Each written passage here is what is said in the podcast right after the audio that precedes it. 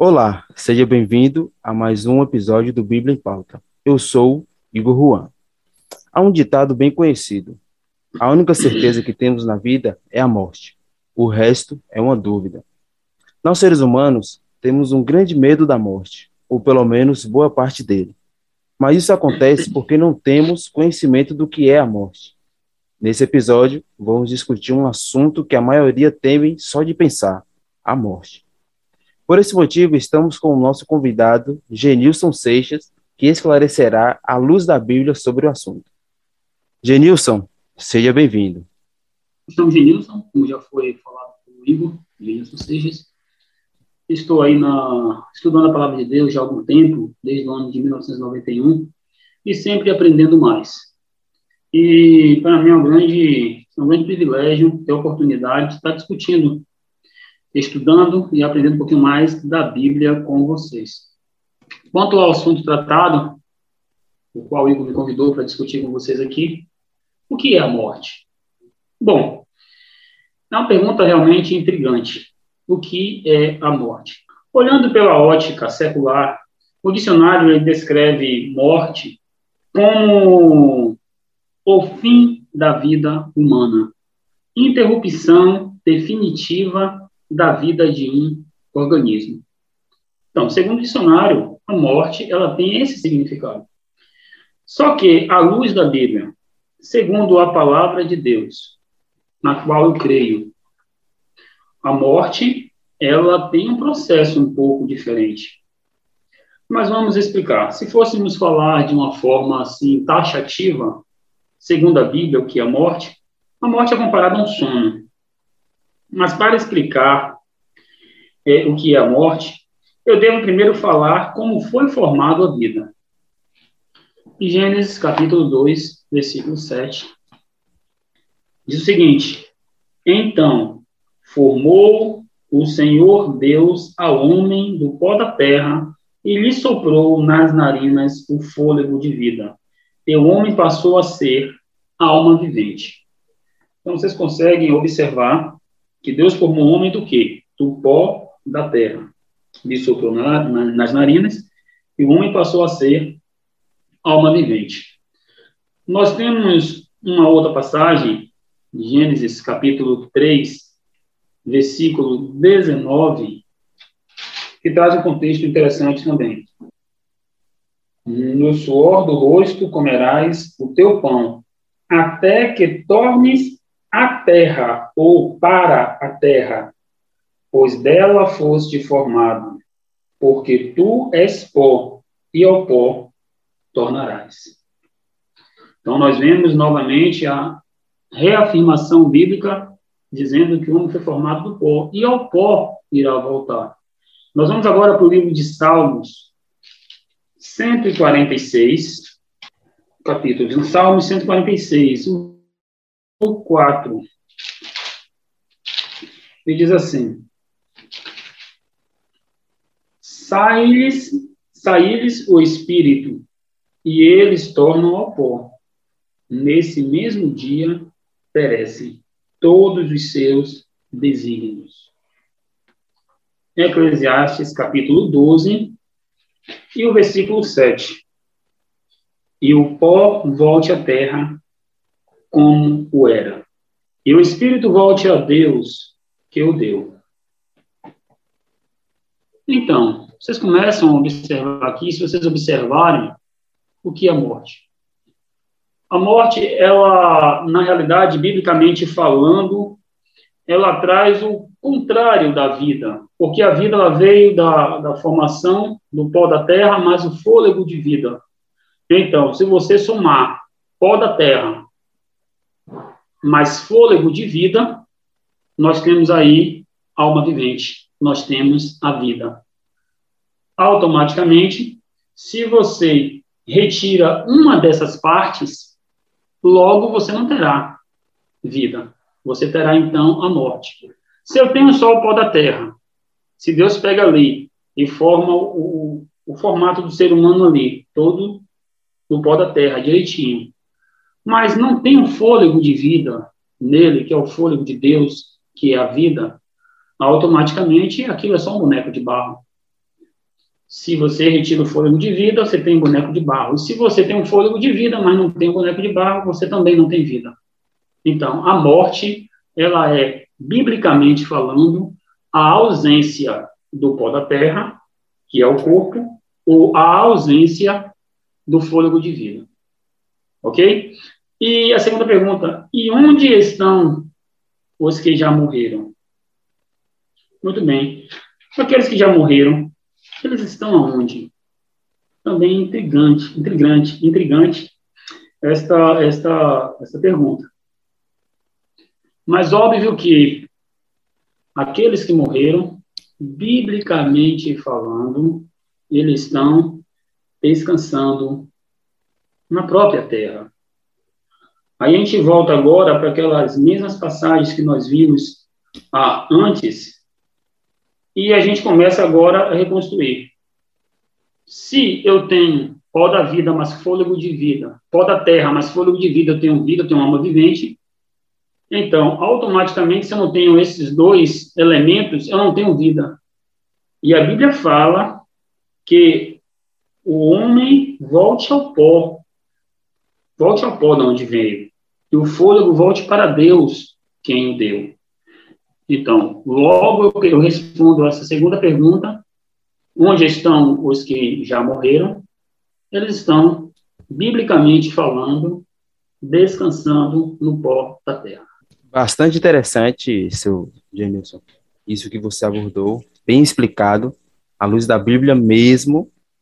Aí vem mais uma pergunta: os mortos sabem de alguma coisa? Como é que você poderia explicar isso para gente? os mortos sabem de alguma coisa. Realmente é interessante. Como é que pode alguém que não está vivo ter parte com as coisas dos vivos? Vamos mais uma vez para a luz da Bíblia. E a Bíblia, ela é bem determinante quando ela fala que os mortos eles não têm parte com os vivos. Como, Genilson? Aí eu falo para vocês, vamos para a Bíblia. Livro de Salmos, capítulo 6, versículo 5. Salmos 6, capítulo 6. Ou melhor, Salmo não tem capítulo, né? Salmo 6, verso 5. Salmo 6, verso 5 diz o seguinte: Pois na morte não há recordação de ti. No sepulcro quem te dará louvor? Olha aí. Na morte não há recordação de ti. No sepulcro, quem te dará louvor? Então, se na morte não há recordação, como que pode os mortos saber de alguma coisa? Nós vamos para a Bíblia novamente. Nós vamos para Eclesiastes, capítulo 9, e o versículo 5 e 6. Porque os vivos sabem que hão de morrer, mas os mortos não sabem coisa nenhuma. Nem tampouco terão eles recompensa, mas a sua memória fica entregue ao esquecimento. Verso 6. Também o seu amor, o seu ódio e a sua inveja já pereceram e já não têm parte alguma para sempre em coisa alguma do que se faz debaixo do sol. Muito bem, obrigado. Quando ele diz que os vivos sabem que hão de morrer, mas os mortos não sabem coisa nenhuma. Então a Bíblia é clara: os mortos sabem de alguma coisa, a Bíblia está respondendo. Os mortos não sabem de coisa nenhuma. E vai complementando, dizendo, lá no versículo 6, que amor, ódio, inveja, para eles já, já pereceram para sempre não têm eles parte em coisa alguma do que se fez ou se faz debaixo do sol. Então, eu acho que eu consigo responder a sua pergunta quando você diz aí se os mortos sabem de alguma coisa. A Bíblia diz, a luz da palavra de Deus está dizendo que os mortos, eles não sabem de nada. Isso quer dizer que enquanto a vida, enquanto há o fôlego de vida, enquanto há a junção do pó da terra, mas o fôlego de vida que forma a alma, que é o ser humano, o vivente, eles têm consciência, nós temos consciência. No momento em que nós perdermos o fôlego de vida, deixaremos automaticamente todas as coisas que pertencem à vida. Não teremos mais sentimento, nem ódio, nem amor, nem raiva, prazer, todas as coisas perecem conosco. Então, à luz da Bíblia, os mortos, eles não sabem nada. Eles estão no estado no qual eles não têm consciência. Há até uma comparação com as pessoas quando estão dormindo. Nós, quando estamos dormindo, nosso cérebro, claro, ainda está funcionando, mas nós ali não temos consciência das coisas. E Jesus ele comparou a morte justamente a essa situação, a um sono. Então, os mortos, eles não sabem coisa alguma, segundo a palavra de Deus. Bem esclarecido, Genilson. Até para tirar certas dúvidas que muitas vezes temos com respeito de pessoas, que já vi muitos relatos sobre isso, de que parentes que já morreram e pessoas chegar para mim mesmo e dizer: Ah, eu conversei com meu pai, já morto, eu conversei com meu pai, eu vi meu pai, isso e aquilo. Então, temos a certeza de acordo com a luz da Bíblia, esclarecido pelo, por você, que os mortos nada sabem, os mortos nada ouvem, de acordo com a Bíblia. Então a gente pode dizer que a morte é o fim? E lá vem mais uma questão. Eita, que Igor tem questões aí interessantíssimas. A morte é o fim? O que, a Bíblia fala sobre isso? Se a morte é o fim. É o fim de tudo? É bater o martelo e não tem mais oportunidade? O que significa morte? Vamos de novo para a Bíblia. Eu vou querer que você me ajude novamente, Igor.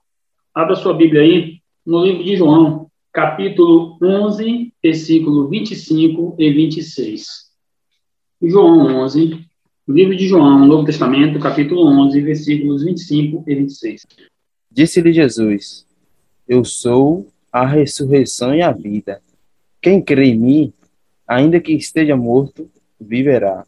E todo aquele que vive e crê em mim, nunca morrerá. Crês tu isto? Olha a resposta de Cristo, do próprio Deus, da própria vida. O que ele diz para mim e para você hoje. Eu sou a ressurreição e a vida. Quem crê em mim, ainda que morra, viverá. E todo o que vive e crê em mim não morrerá eternamente. Amém, né? Amém, porque o nosso Deus, nosso Senhor Jesus, ele nos garante a vida. Ele nos garante que a morte não é o fim de tudo. É, eu não sei, Igor, se você já teve a oportunidade de ir a, a um velório, a um sepultamento de uma pessoa que não acreditava em Deus, uma pessoa incrédula que não acreditava que Jesus Cristo é o Senhor e que para ele a vida era o que ele estava vivendo aqui. Eu já tive oportunidade de a velório assim. E é muito triste. Não é que o velório do cristão seja um velório alegre. As pessoas ali também sofrem, também sentem. Eles sentem a dor da separação, da perda da pessoa. Nós não nascemos para morrer. Então, nós não aceitamos a morte. Todavia, quando você vai ao sepultamento de uma pessoa que não teme, não crê na ressurreição de Cristo, é o fim de tudo para ela. Ela tem ali como final, literalmente.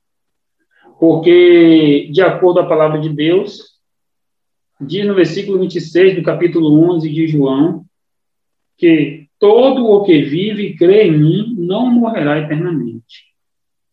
E diz no versículo 25, vem dizendo na última parte, que quem crê em mim, ainda que morra, viverá. Então, a morte é o fim é relativo. É relativo. Isso depende da crença que você tem. Se você crê em Deus, se você crê nos ensinamentos de Cristo, se você crê na ressurreição de Cristo, a morte para você não é o fim. Todavia, se você não crê na promessa que Jesus fez de vida e vida eterna, infelizmente, você é mais infeliz dos homens por acreditar que sua vida se limita a este mundo. Então, a morte é o fim para aquele que não acredita em Cristo e na ressurreição que Cristo dará. Todavia, para aquele que crê em Cristo, e eu finalizo essa parte respondendo, literalmente lendo a Bíblia novamente. Se você me permite, diz o seguinte no versículo, capítulo 11, versículo 25 e 26, disse-lhe Jesus, eu sou a ressurreição e a vida. Ele já está afirmando, eu sou, Jesus é a ressurreição e a vida. Quem crê em mim, ainda que morra, viverá. Ponto. É a palavra do Mestre, é a palavra de Cristo. E eu creio na palavra de Deus. E se eu estou falando nesse momento para alguém que crê na palavra de Deus, tenha certeza que a morte não é o fim para você. Versículo 26. E todo o que vive e crê em mim não morrerá eternamente. Essa morte que o ímpio passa e que os salvos, os santos, aqueles que têm o temor de Deus também passa aqui, é uma morte passageira para aquele que crê em Deus, que crê na palavra de Deus, porque ainda que morra, viverá e viverá eternamente. Bem colocado, Contigo. Bem colocado, Gênios. Já tive sim, respondendo aí a sua pergunta, já tive sim a oportunidade de ir em velórios de pessoas né, não cristãs, não servas de Cristo e acho que fica até uma reflexão para a gente, o que vai ser Sim. de nós, né, após a morte, quando ocorrer a morte, como você respondeu à luz da Bíblia, que aquele que morre em Cristo viverá eternamente, aquele que morre em Cristo. Então, infelizmente, aqueles que não morrem em Cristo, fica né, essa reflexão aí para que a gente possa voltar os olhos para Cristo. Mas, enfim, agora que já entendemos esses conceitos, esses conceitos básicos sobre, sobre a morte, quero partir para uma parábola, a parábola do rico e Lázaro. Quem lê essa parábola, a grosso modo, entende totalmente diferente do que já falamos até aqui. O relato bíblico conta que o rico está em um fogo eterno, enquanto Lázaro estaria no seio de Abraão. Como a gente pode entender melhor esse relato bíblico? Afinal, voltaremos ao pó da terra ou queimaremos no fogo eterno? Essa situação do, do rico e do Lázaro. Eu tive pesquisando um pouco, embora eu já tenha a minha formação sobre este assunto, mas eu pesquisei um pouquinho mais para conversar com vocês sobre essa sobre esse assunto essa, essa questão do rico e do Lázaro é uma parábola. E uma parábola, ela é uma história, e às vezes não é uma história. Como é que é isso, Genilson?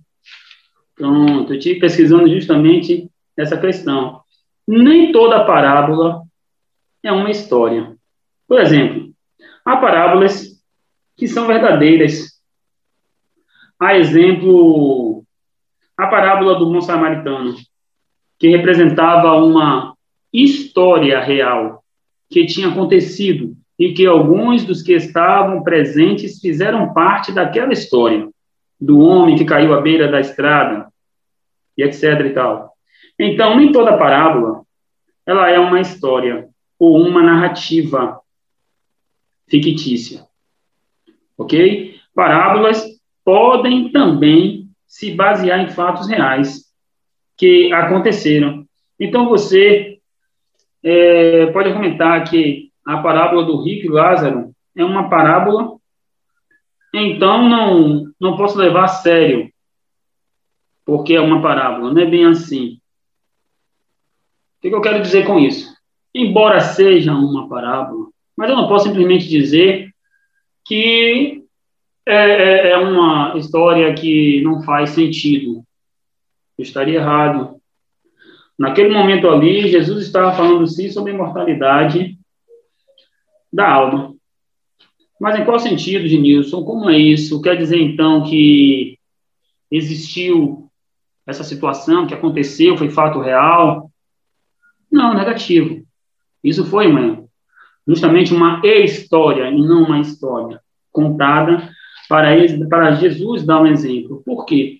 Porque naquele tempo é, havia muita credulidade em fantasmas, em morte pós-vida, toda uma situação que era narrada em cima de dessas ficções. Então, Jesus agora traz essa história que já tinha sido contada por outro, justamente exemplificar que quem morre não faz parte com quem está vivo. Como é que é isso? Vamos lá para Lamentações. Vamos para a Bíblia novamente, que a Bíblia nos ajuda a responder. Livro de Lamentações, Igor, vê se você consegue encontrar aí. Lamentações. Deixa eu só pegar aqui o capítulo. Capítulo 3, versículo 33. Livro de Lamentações, capítulo 3, versículo 33. Diz o que sua Bíblia aí, Igor? Porque não aflige nem entristece de bom grado aos filhos do homem, dos homens. Pronto. Em outras versões, o que a Bíblia está dizendo é o seguinte: Deus não tem prazer em dar sofrimento e tristeza aos filhos dos homens. Amigo, Deus não tem prazer em, em ver o ser humano sofrer. Como poderia, então, é, existir a possibilidade de uma pessoa morrer e ir para um lugar bom, outro morrer e ir para um lugar ruim? Vamos exemplificar aqui. Digamos assim, você é um cara bom, um cara que sempre fez o bem aqui, e eu, Genilson, sou um cara soberbo, um cara que maltrata as pessoas. E, inclusive, é você próprio. Eu sou financeiramente bem posicionado. Eu, em vez de ajudar, eu te humilho, eu desfaço de você.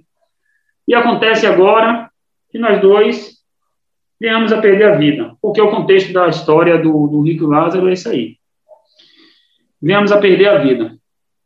E agora, depois de mortos, você que é um cara que era humilhado, que sofria, você agora vai para o seio de Abraão. Você vai ficar num lugar bom. E eu, que era um cara que esnobava, que desfazia, que humilhava enquanto vivo, estaria aqui agora sofrendo. E você, de lá, de cima, no paraíso, no lugar maravilhoso, está olhando para mim, sofrendo aqui, humilhado, e eu te pedindo um pouquinho de água, nem que você molhe o dedo e põe na minha boca, e você está vendo todo o meu sofrimento.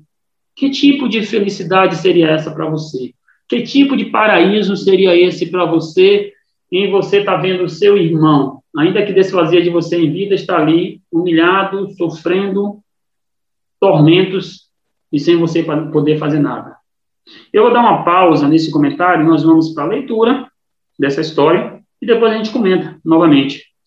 Veja aí sua Bíblia, Igor, no livro de Lucas, capítulo 16, versículo 19 ao 31.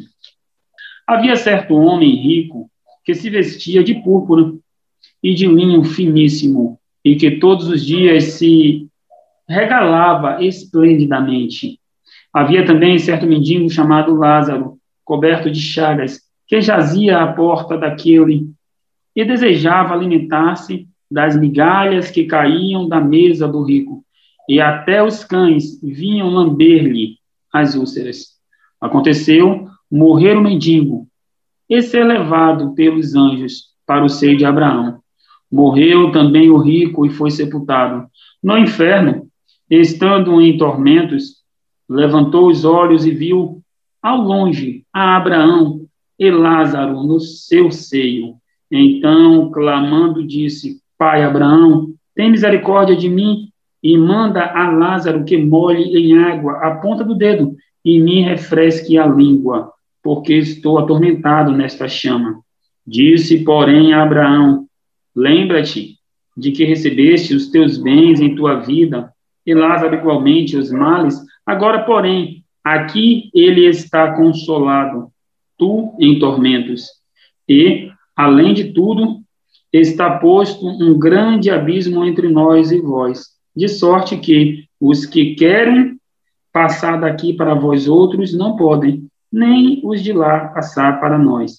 Então replicou: Pai, eu te imploro que o mandes à minha casa paterna, porque tenho cinco irmãos, para que lhes dê testemunho, a fim de não virem também para este lugar de tormento. Respondeu Abraão: Eles têm Moisés e os profetas, ouçam-nos. Mas ele, mas ele insistiu: Não, pai Abraão. Se alguém dentre os mortos for ter com eles, arrepender-se-ão. Abraão, porém, lhes respondeu: Se não ouvem a Moisés e aos profetas, tampouco se deixarão persuadir, ainda que ressuscite alguém dentre os mortos. Então, Igor, nós vemos aqui justamente é, essa questão do rico e o mendigo. Como eu havia falado a princípio, o nosso Deus é um Deus de amor. Já diz o livro de São João, capítulo 13, versículo 16, porque Deus amou o mundo de tal maneira que deu seu único filho para que todo aquele que nele crê não pereça, mas tenha a vida eterna. Como é que um Deus amoroso ele vai estar tá vendo o filho dele sofrer, nós, as suas criaturas sofrer e vai estar tá permitindo? Outra coisa, como havia falado antes, uma coisa está entrelaçada à outra. Não há morte pós-vida. Não há morte. Aquele que morre está descansando, está inerte, está ali no pó da terra, esperando Jesus voltar para ressuscitá-lo e assim lhe dar a sua recompensa. A gente vai falar logo, logo, logo sobre isso. Então, se os mortos, eles, não têm parte com os vivos, logo, isso aqui é uma parábola. Isso aqui é uma história e não uma história. Isso aqui não é fato real. Essa questão do rico e do Lázaro serve nada mais, nada menos para dizer-nos que enquanto você estiver vivo, há esperança. Enquanto você estiver respirando, você pode tomar decisões. Enquanto você tem consciência, você pode aceitar a Cristo ou negar Cristo. A luz da palavra de Deus diz que em vida você decide qual será o seu futuro, vida eterna ou morte eterna. E outra coisa, não existe essa questão de inferno e paraíso. O que existe é um estado de descanso. Todo aquele que morre, seja ímpio ou seja justo, seja cristão ou não cristão, eles estarão sepultados, descansando no pó da terra. E quando Cristo voltar, então Cristo ele vai dar a cada um a, o seu galardão, ou a coroa da justiça, ou infelizmente a condenação eterna. Ok, amigo? Então, essa situação de que o rico e o Lázaro, é, que Jesus estava ali, que, que, que, o, que o pobre estava sofrendo, que o, que é o que o rico que tinha maltratado, que ele estava o, rico, o rico, o rico estava simplesmente agora sofrendo e o que era maltratado, maltratado, que era o pobre, estava ali numa vida boa, isso não existe. A Bíblia está dizendo que enquanto há vida, há esperança, e você decide o seu futuro agora, se você quer viver eternamente ou se você quer se perder eternamente. Se você quer viver eternamente, amigo, aceite hoje a Cristo como Senhor e Salvador da sua vida. O nosso Deus é um Deus de amor. Ele não permitiria que hoje tivesse pessoas salvas vendo o sofrimento dos seus entes queridos, com exceções, né? E tem os seus motivos. Nós sabemos de Enoque, que foi trasladado sem passar pela morte, Elias foi trasladado sem passar pela morte, e temos Moisés, que também está nos céus, embora tenha passado pela morte. E temos ainda né, as primícias dos que dormiram em Cristo, dormiram confiando em Cristo. Quando Cristo ressuscitou, esses santos também ressuscitaram. Mas hoje, teve seu significado para esses homens estarem no céu hoje. Mas hoje, nós não temos essa situação de que existe um local que você está lá observando tudo, o céu, a maravilha, o paraíso, e existe o inferno, onde você está vendo o seu ente querido sofrer. Isso não seria o céu. Isso seria um tormento também para aquele que estivesse no lugar bom. É, Contigo, Igor. Genilson, eu tenho visto muitas pessoas é, pegando essa parábola e colocando como doutrinas sobre uma alma imortal. Mas como você já deixou bem claro para a gente sobre esse assunto, e realmente ficou bem, bem explícito né, à luz da Bíblia, que isso não passa de, de um engano, né? Mas eu queria que você explicasse mais para a gente, você até comentou sobre isso no início da sua fala, sobre a imortalidade da alma. Como, como funciona esse processo e essa separação entre, entre alma, entre corpo. Você falou um pouco ali no, nas primeiras perguntas, mas eu queria que você deixasse mais claro para o pessoal aí. Tranquilo, Igor. Certinho, vamos lá. Na verdade, eu vou voltar um pouquinho aqui lá para o início, como você falou. É, sim, é, nós sim. sabemos que a formação do homem, à luz da Bíblia, é justamente o pó da terra com fôlego de vida.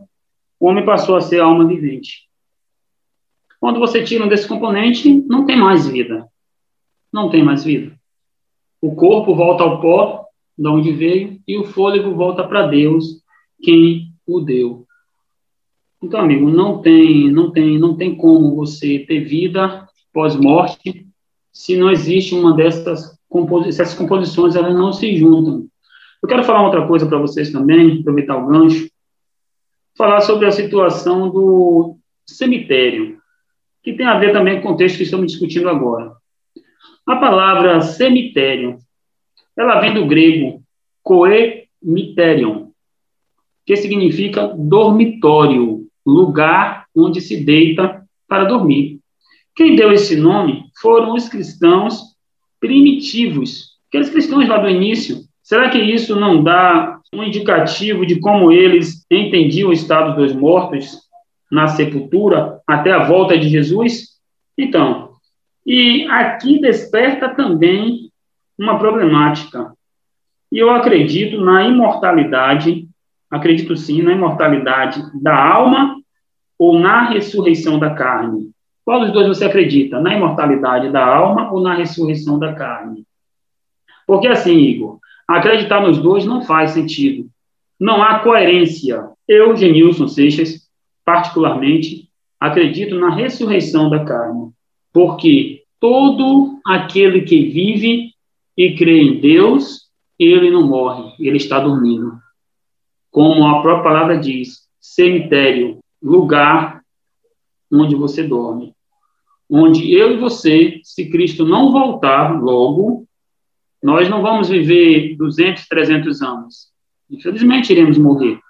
E estaremos ali no cemitério esperando Cristo voltar. E acredito sim na ressurreição da carne, porque quando Cristo voltar nas nuvens dos céus, aqueles que morreram em Cristo, esses ressuscitarão primeiro porque Jesus dar-lhes-á o fôlego de vida novamente, e eles ressuscitarão para a glória de Deus. E logo após, aí quem sabe numa outra oportunidade a gente discute isso, vem a ressurreição dos ímpios, que é a ressurreição do juízo. Mas é isso, amigo. A imortalidade da alma, ela não procede biblicamente falando. Biblicamente falando, existe a ressurreição da carne. É, agora ficou bem explicado, uma palavra nova para a gente aí, né? Que cemitério é o lugar de descanso. Particularmente não sabia essa tradução aí do grego, mas é bom já ficar sabendo já é um argumento a mais. Mas agora que já ficou bem explicado sobre a parábola do rico Lázaro, sobre a imortalidade da alma e o que Jesus fala sobre a morte. Vou te falar novamente. Aquele que crê em mim não morre, ele vive. É isso que Cristo falou. Eu sou a ressurreição e a vida. Eu sou a própria vida. Aquele que crê em mim, ainda que morra, viverá. Então, Jesus, ele encara a morte como sono. É o que ele falou acerca do seu amigo Lázaro. Quando ele virou e disse, Lázaro está dormindo. E aí os discípulos acharam que Lázaro estava dormindo. Assim, se está dormindo, vamos acordá-lo. Ele falou, não, Lázaro morreu. Mas é que a morte para mim, já dizia Jesus, é como se fosse um sono. Jesus tem poder sobre a morte. O próprio Jesus ressuscitou. Jesus é vida e a morte é apenas um sono. Jesus encara a morte como se fosse nada. Isso me dá uma tranquilidade ao falar, ao falar desse assunto, Igor, porque um dos maiores medos que temos, um dos maiores terror que enfrentamos, um dos maiores inimigos e o último inimigo a ser vencido será a morte. Ou o doador da morte, o dono da morte, que é o próprio Satanás. E nós não precisamos temê-lo. Você quer viver em paz? Quer viver tranquilo? Creia em Jesus. Coloque sua vida na mão de Jesus. Quem tem Jesus tem a vida. Porque o diabo ele veio apenas para matar, roubar e destruir. Mas Jesus Cristo disse que eu vim para que tenham vida e vida em abundância. Jesus é a vida. E Jesus, ele simplesmente vê a morte como um simples sono, uma pausa no tempo. É como que se você fosse tirar um cochilo, Igor. É como que se eu agora fosse tirar um cochilo agora de uns 30 minutos, uma hora, e daqui uma hora fosse levantar. Eu teria acordado naquela hora. E minha última lembrança era, poxa, eu estava agora estudando a Bíblia com o Igor e os amigos, e fui dormir e acordei. Assim mesmo será para todo aquele que descansar em Cristo, que morrer. Quando Jesus voltar nas nuvens dos céus, a pessoa acordará e falar assim: Poxa, eu estava ali. Para ele vai, vai ser como se fosse fração de segundos. E para Jesus, a morte é como um sono, é como fração de segundo. Bem colocado, senhor fala, e você frisou a parte de, de Cristo, né? O que Cristo realmente ele acha sobre a morte é o sono. Eu queria aproveitar e fazer mais uma pergunta. Fala a respeito da morte e ressurreição de Cristo. Como foi esse processo da ressurreição de Cristo? Deus teve que soprar de novo o fôlego de vida em Cristo, por ser Deus, porque Cristo também é Deus. Como é que foi esse processo da ressurreição de Cristo? Pronto, vou estar é, na verdade, ratificando, né, confirmando aquilo que eu falei agora há pouco. Jesus disse que ele é a própria vida.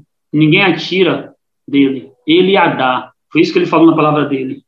Então, Jesus se entregou por nós e o próprio Jesus ressuscitou. Ele é a própria vida. Jesus não precisou ser ressuscitado. Ele ressuscitou. Interessante. Contigo, Para finalizar, o que promete Jesus a gente já falou bastante sobre isso.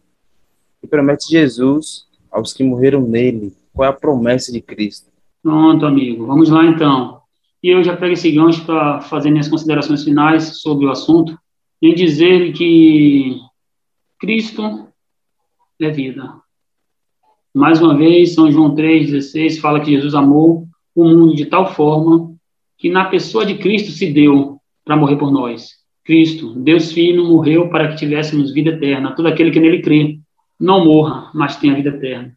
E o que Jesus promete a mim, a você e todo aquele que crê nele, é a vida eterna, onde não haverá mais luto, nem choro, nem dor, porque essas nós viveremos então, passaremos mil anos com Deus no céu, e logo após, ao término dos mil anos, chamamos de milênio, nós voltaremos para essa terra restaurada, reformada, transformada e habitaremos eternamente com o próprio Cristo.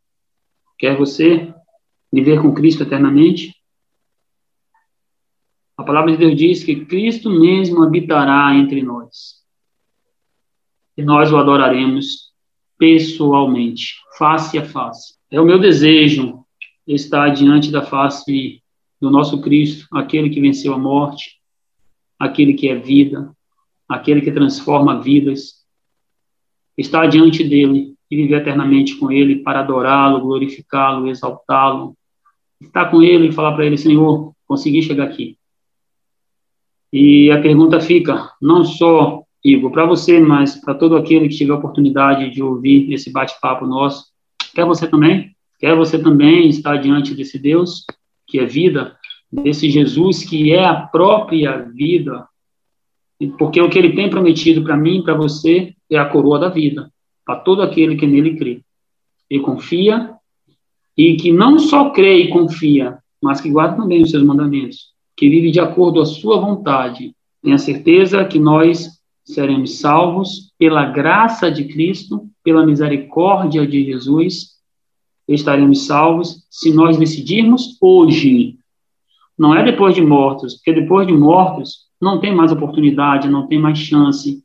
Jaz no esquecimento a minha e a sua consciência. Nós temos que decidir hoje a quem servirei. Eu quero finalizar, Igor, minha participação aqui, pedindo a você que abra a Bíblia aí, a quem estiver acompanhando conosco, não está dentro do script, mas eu peço que vocês abram a Bíblia no livro de Deuteronômio, que diz assim: Os céus e a terra tomo hoje por testemunha contra ti, que te propus a vida e a morte, a bênção e a maldição.